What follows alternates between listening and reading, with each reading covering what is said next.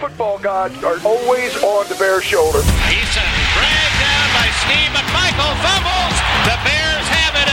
They rule it. Yes, it is a fumble. And number 99, Dan Hampton, has it for the Bears. Here's Dan Hampton. Brought to you by ChevyDriveChicago.com. Drive what Hamp drives. Chevy. It's go time. it is go time. Home opener for the Bears Sunday at Soldier Field. Our visits with Dan Hampton are sponsored by ChevyDriveChicago.com. How are you, Dan?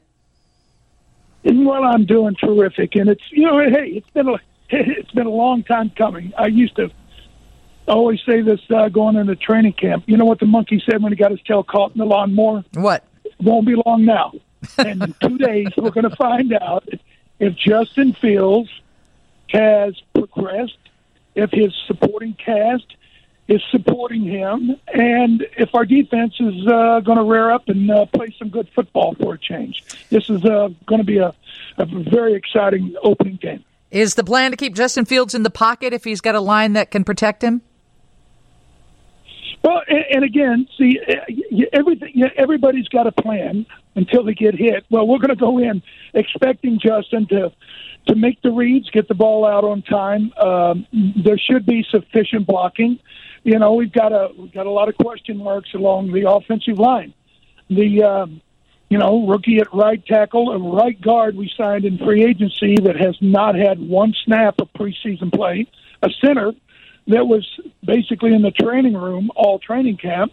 Uh, Cody Whitehair at left guard, and then of course left tackle would be Braxton Jones. So on paper, it should be enough. Now let's just hope, cross our cross our fingers that uh, they're going to give him enough time. Hamp, I do want to ask you about the the two young defensive tackles they have, but since you're talking offense here, you know this time last year the receiver room did not look great. Hamp, it was Darnell Mooney, and that's about it. And now it looks pretty good. DJ Moore and Fields appear to have a connection. Chase Claypool with a full off season with Fields, and and still Darnell Mooney. You feel pretty good about what they've put around Justin Fields going into year three.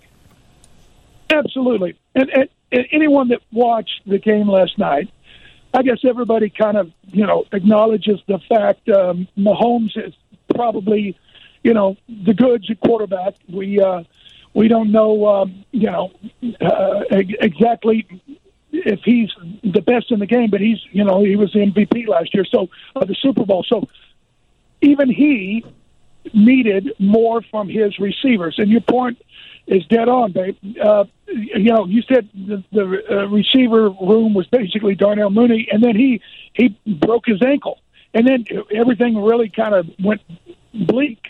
But on paper, DJ Moore is a bona fide number one. We haven't had one in a number of years, long time. Um, think about this: the, he's the type of receiver that can help a quarterback transcend a certain level of play and become better. Jalen Hurts did it last year when he got A.J. Brown. Uh, a couple of years ago, uh, Josh Allen up in Buffalo, he was, uh, you know, a scrambler, a rambler, you know, make something. But well, when he got Stefon Diggs, boom, he became one of the top five quarterbacks. So there, there's a lot of reasons to believe with the help on the offensive line we just addressed, with some of the help we're going to get with a couple of rent packers, you know, Robert Tonyan and and Marcedes Lewis will be suited up for the Bears this time around, and of course, you know, throw Chase Claypool in there. You know, the jury's out on him.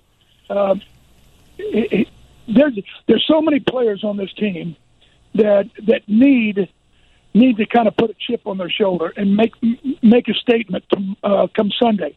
Uh, you know, last year Claypool uh, put himself into uh, a situation where a lot of people were kind of calling him a bust.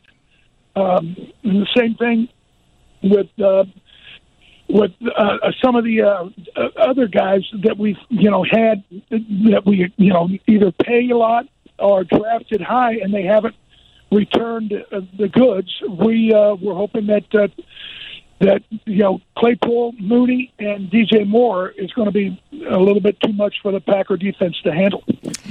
Dan Hampton's with us. Dan, I know it's big for the fans, but is there any importance about winning that first game? Does it set the tone for the season, or does it, you know, just build confidence? Oh, absolutely. You know, the, if you lose the first game, and then you got a negative connotation in the back of your mind the rest of the year. You could win the first two or three or five. Man, then you can develop the confidence and the camaraderie and all those things that you know you hear coaches talk about. But it doesn't happen if you lose the first game. So yes, it is. It's you know uh, vastly important to win. But think about this: not one player on this team, not one player on this on this Bear roster was alive the last time the Bears got to play a Green Bay offense without a Hall of Fame quarterback. Oh wow! In form or fashion. Yeah, so it's been 30 plus years.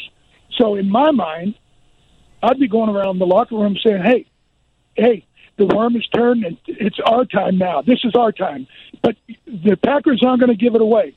They've uh, they've they've had a lot of very successful years. Matt LaFleur is a very very smart coach. They've got capable players almost at every position.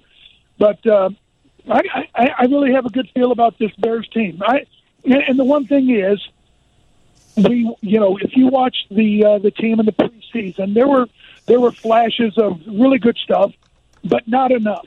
And you know, I, I got to tell you, uh, Mike Tomlin, uh, the head coach of the Pittsburgh Steelers, he played his entire offense the last preseason game all the way to halftime, and he's basically saying, "Hey, I need to see it before we get into you know the the real games." And we just never saw it. So let's hope that somehow, some way, we're able to kind of find it come 325 Sunday. All right. We'll be listening for you. Thank you so much for joining us, Dan. No, I look forward to it every Friday. And as always, go Bears. Go Bears. Dan Hampton. Um, Hamp and O'B Pre and post game right here on WGN. Steve's News is next. And if you want to play Riffs on Record, I need callers 16 and 17 right now at 312-981-7200. Let's have some fun. Let's play. It's not a Bears game, just a little fun on the radio. That's after Steve's News on 720 WGN. Lisa Dent, WGN.